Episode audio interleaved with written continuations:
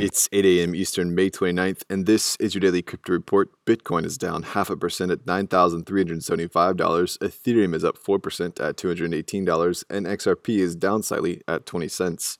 Those leaders by market cap top gainers in the last 24 hours Bancor up 29%, Storm up 17%.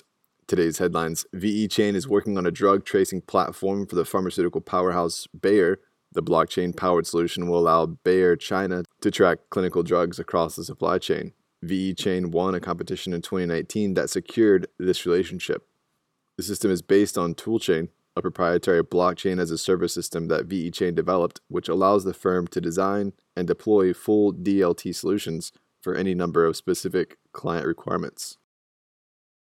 Will New York based crypto trading firm Floating Point Group has closed a $2 million seed funding round from investors that include Naval Ravikant.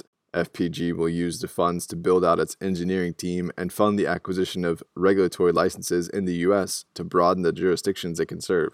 Floating Point Group is distinguishing themselves from the rest by working to promote prime brokerage to quantitative traders, leveraging smart order routing to provide a single point of access to digital currency markets. Will crypto custodian Kingdom Trust has acquired a crypto retirement company, Choice Holdings, from which they'll launch the Kingdom Trust Choice platform, a unified retirement account where individuals can hold different asset classes, including crypto. Kingdom Trust chairman Matt Jennings says he expects a unified account with exposure to Bitcoin to be the standard within five years. And finally, the Stellar Foundation's development fund has loaned the firm SatoshiPay half a million in XLM tokens following the deterioration of SatoshiPay's Series A due to the COVID 19 pandemic. Stellar Development had already pledged that amount to the Series A, but converted the investment to a loan to keep SatoshiPay liquid for the next 12 months.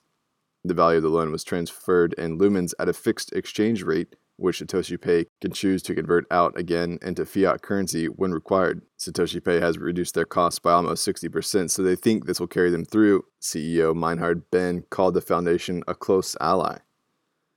Well, those leading headlines today.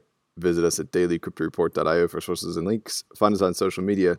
Add us to Alexa Flash Briefing and listen to us everywhere else you podcast under Daily Crypto Report.